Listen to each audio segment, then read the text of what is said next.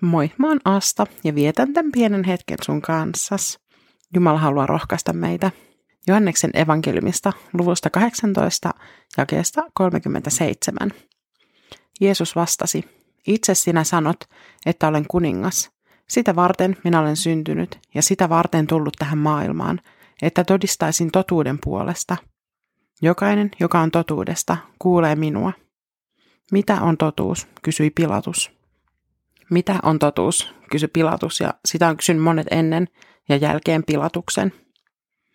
Meille suomalaisille totuus on tosi tärkeä. Me halutaan, että asiat selvitetään ja totuus kaivetaan esille. Sillä, kuka on syyllinen, ei ole loppujen lopuksi kovin suurta merkitystä, kunhan syytöntä ei tuomita. Japanissa taas merkitystä on kunnialla ja häpeällä. Siellä pyritään koko ajan siihen, että sä et menetä sun kasvoja. Totuus on likitoissijainen asia. Japanissa ei voi julistaa evankelmia sillä kärjellä, että tämä on totuus, koska siellä se ei ole oleellista. Tie japanilaisten sydämiin käy armon kautta. Jeesuksessa on molemmat. On totuus, joka ei pala tulessakaan. Totuus, joka kestää kaikenlaisen tutkimisen ja epäilyn. Ja toisaalta armo, joka on ylenpalttinen. Ja nämä molemmat on yhtä aikaa totta. Juutalaiset odotti Messiasta.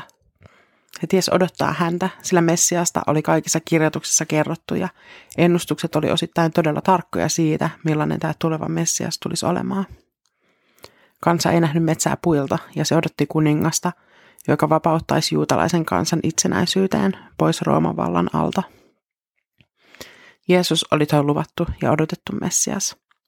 Se oli hänen elämän tehtävänsä, miksi hän syntyi ihmiseksi ja kuoli ristillä.